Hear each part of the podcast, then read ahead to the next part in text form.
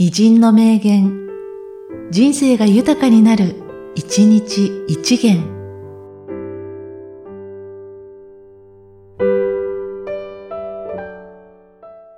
7月19日、河合駿。なんであれ、おもろいことしかしない。しなくてはならないことは、おもろくしてみせる。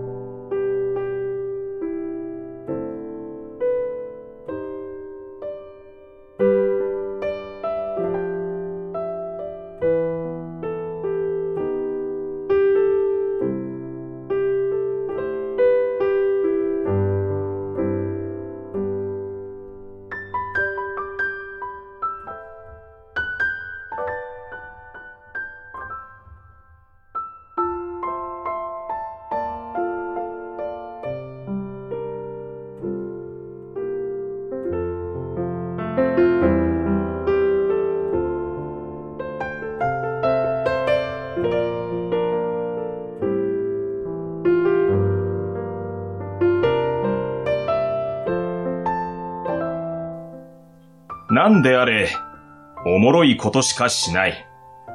しなくてはならないことは、おもろくしてみせる。